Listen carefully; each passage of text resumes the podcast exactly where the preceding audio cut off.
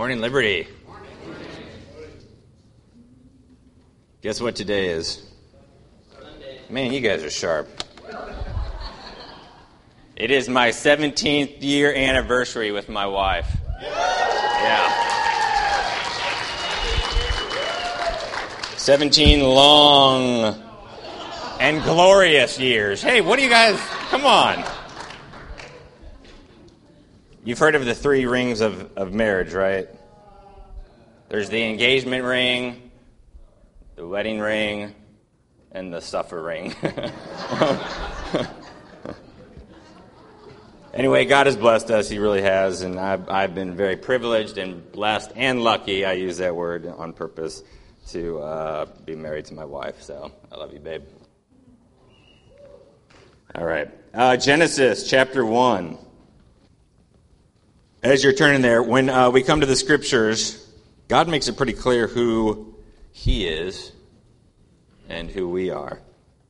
And when we think about our relationship to Him, uh, many words come to mind redeemed, justified, born again, He sanctified us. All these things describe what He has done for us. But there is something that comes before all those things and goes back to the creation itself. And theologians call it the Imago Dei, or in English, the image of God.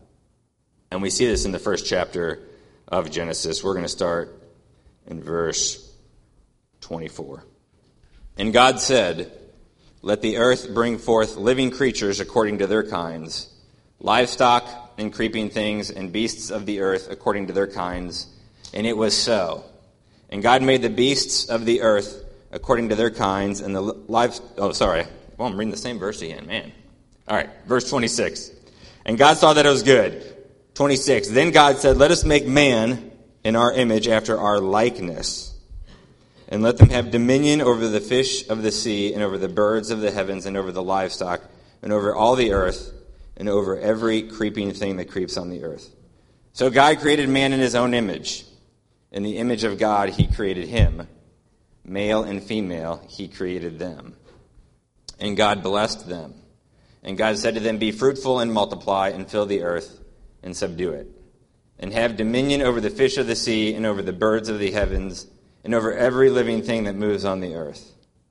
And God said, Behold, I have given you every plant yielding seed that is on the face of all the earth, and every tree with seed in its fruit. You shall have them for food and to every beast of the earth, and to every bird of the heavens, and to everything that creeps on the earth, everything that has the breath of life, I have given every green plant for food. And it was so. And God saw everything that he had made, and behold, it was very good. And there was evening, and there was morning the sixth day. Thus the heavens and the earth were finished, and all the host of them. And on the seventh day, God finished his work that he had done, and he rested on the seventh day from all his work that he had done. So God blessed the seventh day and made it holy because on it God rested from all his work that he had done in creation.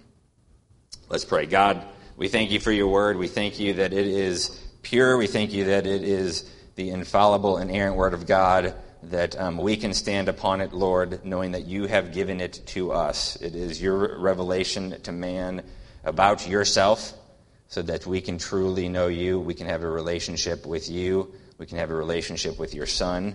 It is in these words, uh, Lord, it is in your word that we find truth and that we find life. Lord, bless our time now. We ask you to continue to be with us. We love you. Amen. Two words I want to look at when we talk about uh, the Imago Dei. Uh, the first one is image and the second one is likeness. They're both seen in verse 26. It says, God said, Let us make man in our image after our likeness.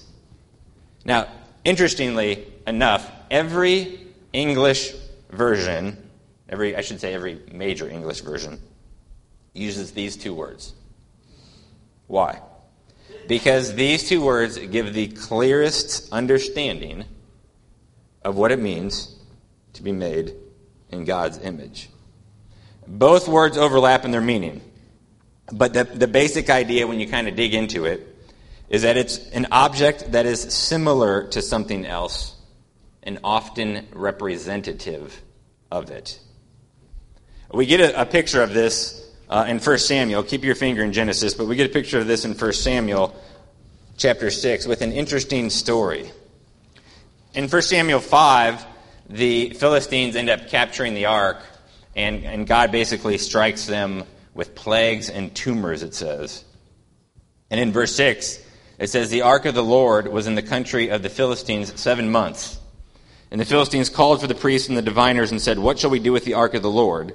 Tell us with what we shall send it to its place. They said, If you send away the ark of the God of Israel, do not send it empty, but by all means return him a guilt offering. Then you will be healed, and it will be known to you why his hand does not turn away from you. And they said, What is the guilt offering that we shall return to him? They answered, Five golden tumors and five golden mice, according to the number of the Philistines. For the same plague was on all of you and on your lords. So you must make images of your tumors and images of your mice that ravage the land. And give glory to the God of Israel. Perhaps he will lighten his hand from you and your gods and your land. So they were plagued with mice, they were plagued with tumors, and he said, and, and so they go to their own priest, say, We want to get rid of this, what are we supposed to do? They're basically like, We need to give the, the ark back, and if you're going to do it, it says in verse 5, make images of the tumors and the mice. It's kind of a little strange if you start thinking about it. The little gold tumors. but that's what they that's what their own priests told them to do. But that's that word image there. Uh, the gold mice and the gold tumors represented the actual tumors and mice, uh, but they weren't the actual tumors or mice, right? They were similar to the tumors and mice, but again, they were not the actual tumors or mice. What, what have we done today when it comes to the image of God um, compared to God? Uh, I believe that what has happened, that mankind has settled for less than God. And it has settled for the image and the likeness. And we see this come out and twisted in various ways, but always the focus is on man and not on God. So our society has this over obsession with sex. Focus on the image and the likeness, on man or woman. We have an over obsession with health. What's the focus on? Again, it's on the body, it's on the image and likeness. And these things, in proper balance, are good and fine. Uh, but our society has, the pendulum has swung. Has swung. And so the focus is, is completely bent and twisted and out of joint. But we too are guilty. Because we partake in some of these same things, and sometimes we look more uh, like the culture than the culture itself. We're willing to take images and likenesses and turn them into our gods. Whether it's relationships, whether it's physical things, we are willing to let them take the rightful place of God. And the thing is, we think that what we are eating is a sweet honey, but it's gravel in the mouth. It might be sweet for a short season, but it always ends up gravel in the mouth. In the end, it is so unsatisfying. This ring on my finger, I don't actually take it off that often, but it does come off. Uh, on my left ring finger, uh, it symbolizes or it represents what? That I'm married, right? And when you see my ring, you don't you don't visualize this like giant, awesome looking ring, right? There's like uh, this represents this bigger ring in the sky, the sky ring, right? No, you think, wow, he's married and has a wife and he's made a covenant with God. So when you hear the word image or representation, it, it doesn't necessarily focus on the physical. Okay? So we're the, we're the image of God. You guys are the image of God, right? But it's not like there's someone who looks just like you or a little bit better looking, a lot better looking. No. who's in the sky, okay? The image does not focus on the physical count physicality of it. It really focuses more, well, it's more than I want to get into, but it focuses on our being and our essence, okay? Our soul, the characteristics that make us up, what distinguishes us from the rest of creation. So we are similar to God, but we are not the exact same.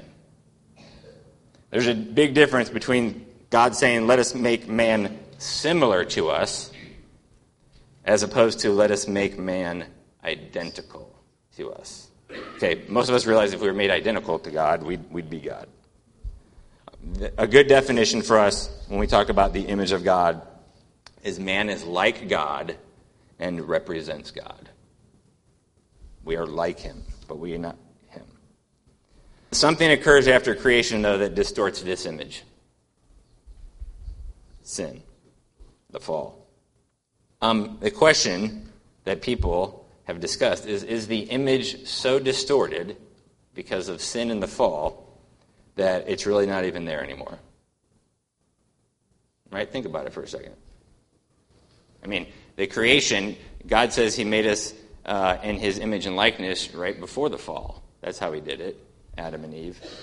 So does sin distort that so much that there's really not even an image or likeness? That's what our society has pretty much done. It's watered down the image, it has corrupted it, it has defiled it. And we really need to redeem the image. Uh, listen to this man being created in the image of God is so powerful and undeniable that sin itself does not undo the image.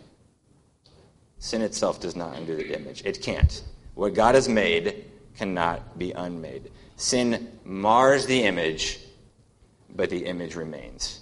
And we see this clearly in Genesis chapter 9. Verse 1 And God blessed Noah and his sons and said to them, Be fruitful and multiply and fill the earth. What's God doing here? He's reiterating the creation mandate that he gave to Adam and Eve. Okay? They were the original, they had the mandate. God's reiterating it to really Noah and his sons. Why? Because now they're kind of the representatives of the human race. Be fruitful and multiply and fill the earth. The fear of you and the dread of you shall be upon every beast of the earth and upon every bird of the heavens, upon everything that creeps on the ground and all the fish of the sea. Into your hand they are delivered. Every moving thing that lives shall be food for you. And as I gave you the green plants, I give you everything. But you shall not eat the flesh with its life, that is, its blood. And for your lifeblood I will require a reckoning. From every beast I will require it, and from man. From his fellow man I will require a reckoning for the life of man. Whoever sheds the blood of man, by man shall his blood be shed.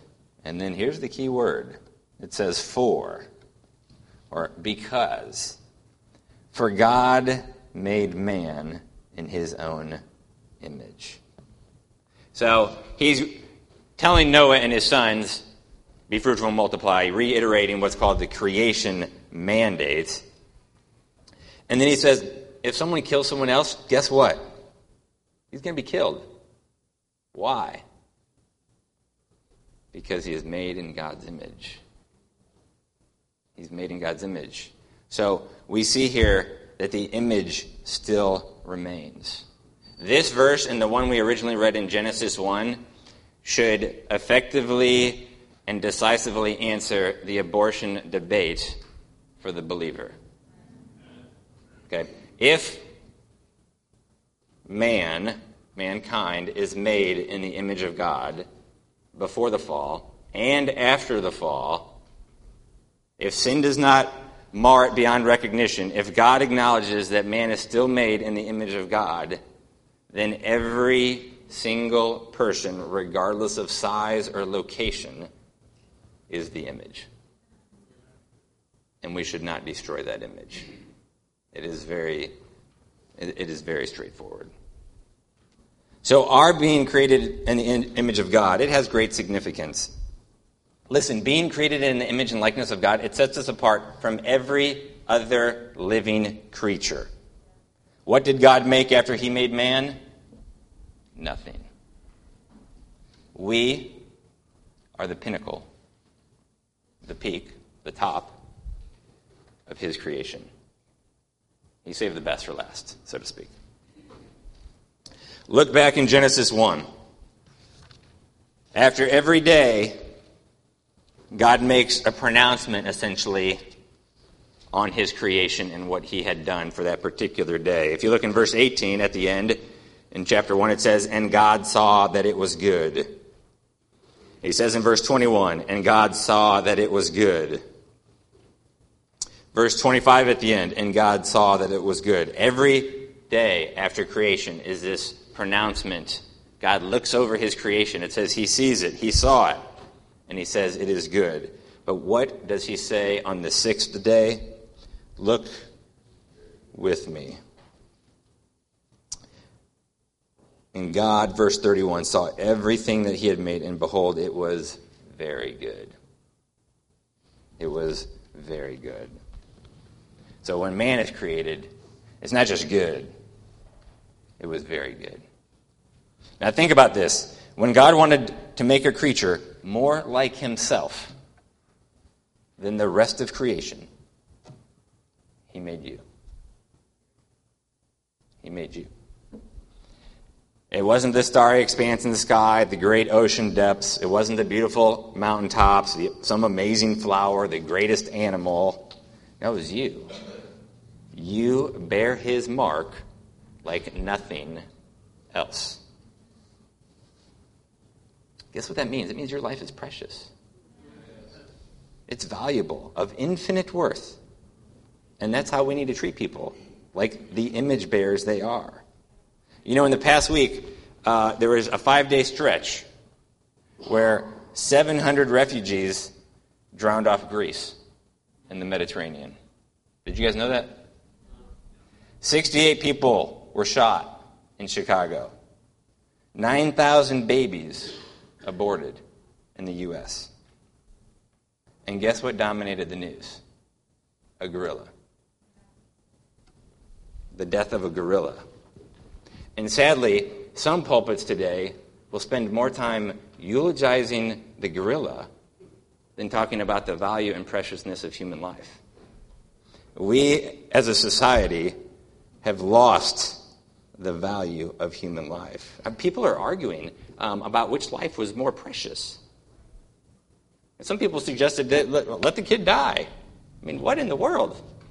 That is crazy. We need to redeem this image of God back. We need to take it back for what it is.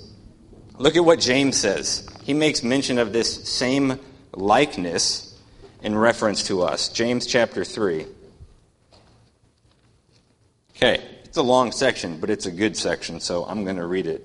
Starting in verse 1. James chapter 3.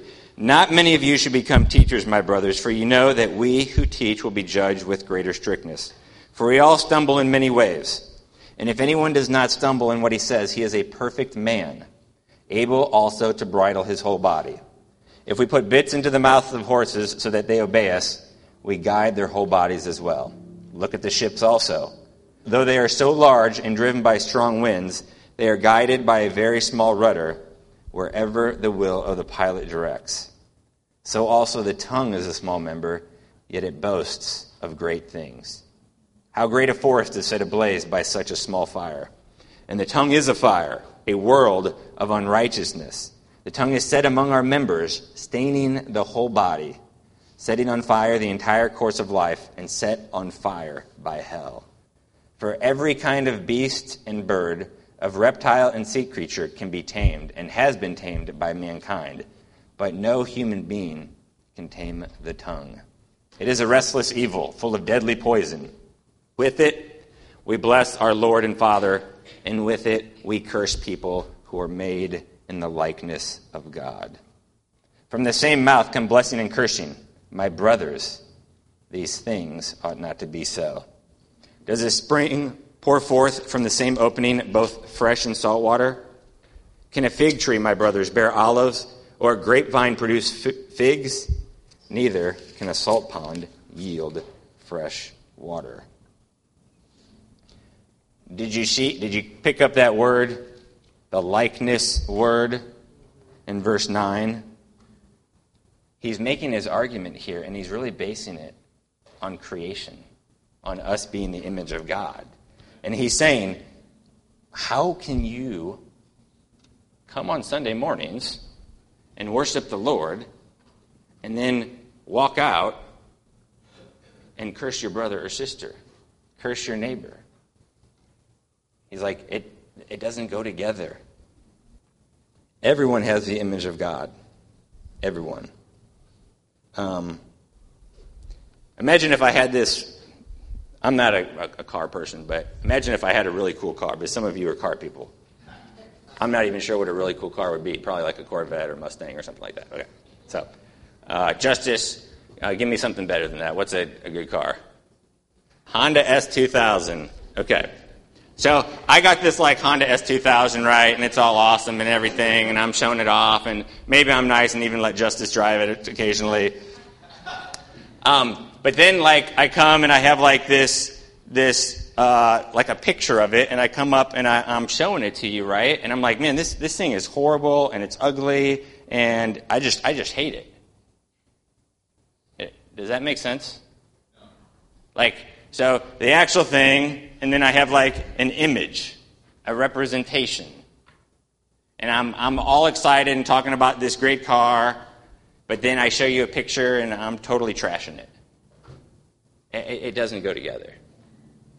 I mean, you, it's just, it, it, the illustration is, is silly. And that's James's point that they can't go together.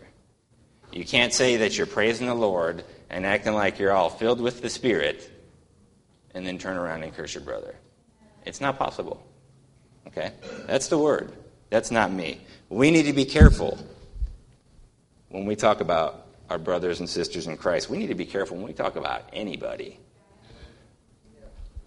Everyone has the image, okay? Everyone. The person who cut you off today, they're the image of God. Okay? The person who always drives slow on this outer road when I'm coming to work every morning, they're the image of God. Okay? Your boss who treats you poorly, they're the image of God. Your coworker who you can't stand, they're the image of God. Your family members who you don't get so along well don't get along well with, they're the image of God. The disabled person who can't fend for himself. They're the image of God. We need to redeem this image of God because it has been lost in our society today. And let me just say something. This is more of an interjection, but I've been looking for an opportunity to say it. I think that some of us are dealing with unbelief. We're dealing with unbelief. And I feel like I'm supposed to say these three words push past it. Push past it. Um, sometimes unbelief can be more irrational than rational. It really can. And you need to work through it, uh, but someone needs to hear that you need to push past it. And I mean, there's been times where I'm over here worshiping, and it's almost like I end up having like this like philosophical conversation with the Lord while I'm trying to worship, you know. And I'm like, really, I'm really distracted. It's not worship at all. And it's like finally the Lord was like, you know what? Like, if you want to have this little moment with me, that's like all fine and dandy. But like right now, it's time to worship. And you, you need to lift up your hands. You need to sing out with your voice and, and, and push past whatever unbelief. Not push it to the side, but push through it. Um, not to deny it, deal with it. But some of you, it really is more irrational than rational. I encourage you to push past it. Think of here's, here's my prayer when I'm dealing with unbelief. It's Mark 9:24, the father of the demon-possessed man. Right? He, the, the, disciples can't deal with uh, the boy that's possessed. You know, Jesus comes on and, and the father says, "Hey, if if you can," and Jesus is like, "If I can," right? Some righteous indignation on the part of Jesus, and um, the father cries out, "I believe. Help my unbelief. Those seem like two contradictory statements, but they're not. I believe. It might just be this tiny little bit of belief, but I believe. And Lord, help my unbelief. Okay, so we need to redeem the image of God. You know what we also need to do? We need to redeem time. And God redeemed the time, right? Six days work, one day off, a pattern for us.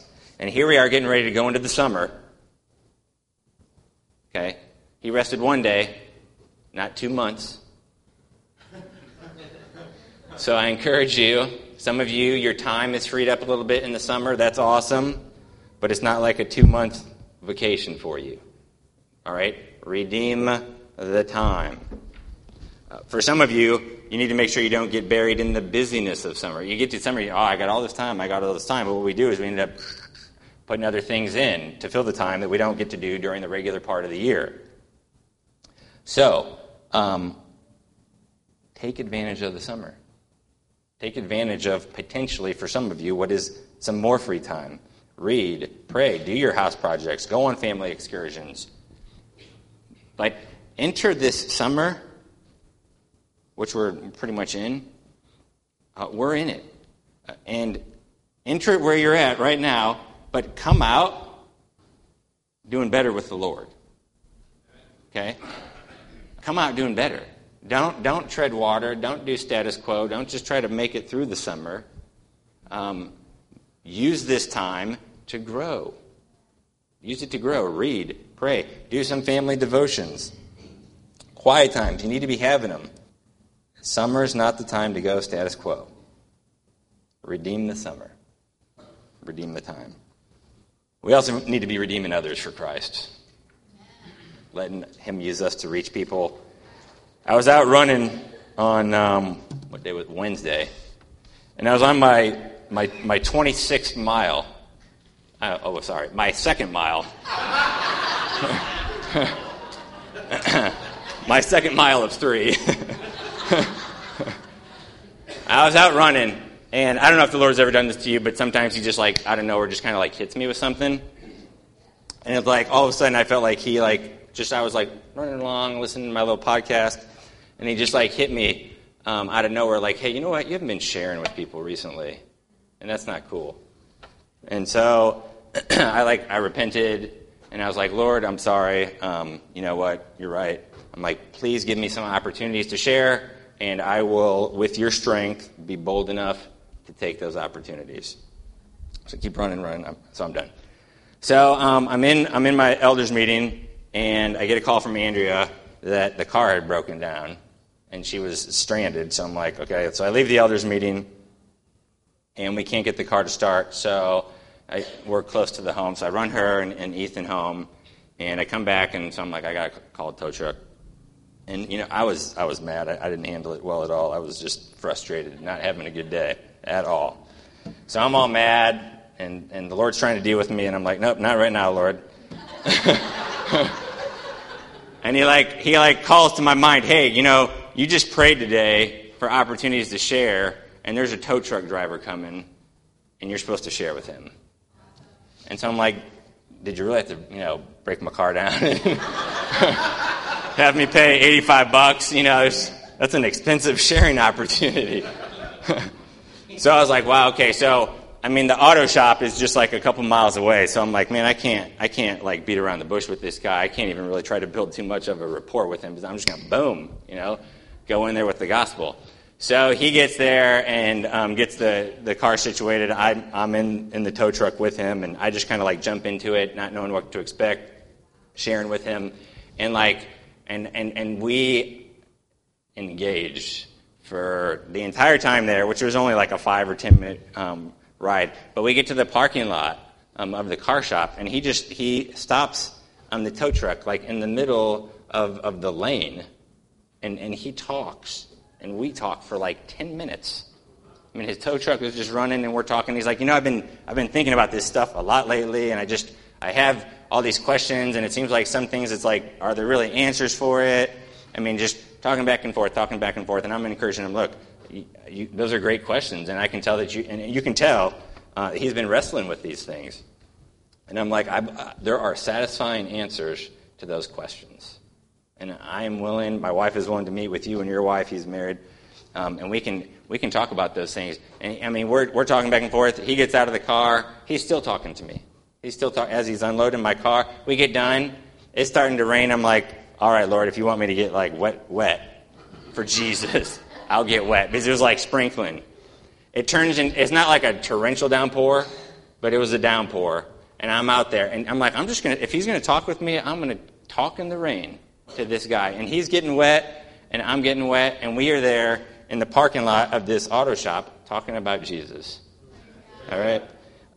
Jesus died for tow truck drivers. And, and we have to be willing to tell the tow truck drivers about Jesus. And, and you guys have some tow truck drivers in your life that need to hear about Jesus. You have people that you come into contact with um, that God wants you to share with. Uh, you need to share with them. You need to share with them. Remember this you are the redeemed. You're the redeemed.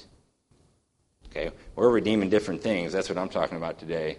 But, but you've been redeemed. Look at Ephesians chapter 1. In verse 3 of Ephesians 1, it says, Blessed be the God and Father of our Lord Jesus Christ, who has blessed us in Christ with every spiritual blessing in the heavenly places, even as he chose us in him before the foundation of the world, that we should be holy and blameless before him. In love, he predestined us for adoption as sons through Jesus Christ, according to the purpose of his will, to the praise of his glorious grace, with which he has blessed us in the beloved. In him we have redemption through his blood. What does that redemption look like? The forgiveness of our trespasses, according to the riches of his grace, which he lavished upon us in all wisdom and insight, making known to us the mystery of his will, according to his purpose, which he set forth in Christ, as a plan for the fullness of time, to unite all things in him, things in heaven and things on earth. God saw fit to redeem his image bearers. He redeemed you. Christ didn't die for animals, he died for us. And God redeemed man through Christ from the fall, from the curse of sin. That redemption is available to everyone here today to every single person. The blood of Christ is available to you. What does that mean? It just means that he died on the cross. He rose from the grave. He had victory over death. And he offers you the life that he has. It's for you if you trust in him, if you turn away from your sins. He wants you to be one of His. He won't force you to do it, He makes the offer to you. I'd encourage you, in light of what you've heard today, that you're the image bearer. There's no doubt you're created in His image. He wants you to be a part of His family. And that comes through trusting in Christ. I encourage you to do that today. Remember, friends, we want to redeem the image of God and we want to redeem our time, and we want to redeem others. Time is running out. It's running out. And, um, you know, we can, we can do a whole lot of things in this world, but the one thing we can't do is we really can't manipulate time. We can't, we can't do that. All right? The second we're in right here, this moment, we will never be able to get it back. We can't hit pause. We can't go back to yesteryear. We can't do it. You just can't. And every person's time is going to come sooner than we'd like for many of us, and sooner than we think. And we need to be prepared for it. If you don't have Christ, that's all the more reason to make the most of the opportunity right now to receive Him. For those of us that do, we need to be serious about what Christ wants us doing, about redeeming the things in our lives and the people around us so that we are living the way He wants us. Let's pray. Lord, we thank you that you are so good to us, and that you love us so much, that you've lavished grace upon grace upon grace upon grace, God, and that we have the riches of Christ because we're His.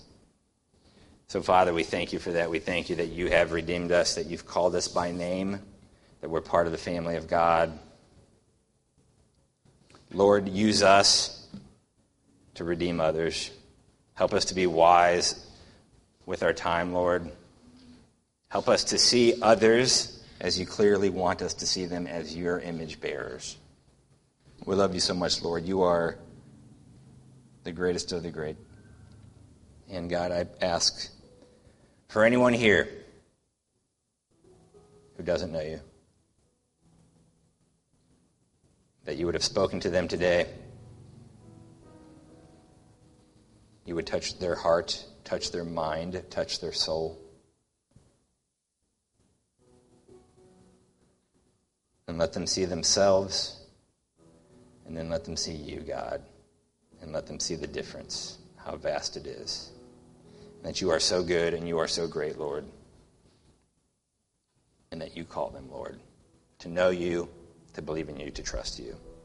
So give them that faith, God, to do that, to have life everlasting. And for my brothers and sisters in Christ, Lord, give us just a special anointing of your Spirit. Help us, Lord, to walk in the midst of the trials of life. Help us to know that you are the best um, and everything else isn't. That um, the cause of Christ will always be worth whatever sacrifice or suffering we might have to endure, God. So let us heed to that call. Shape us and mold us, Lord. Transform us. Sanctify us. Have your way with us. We love you. Amen.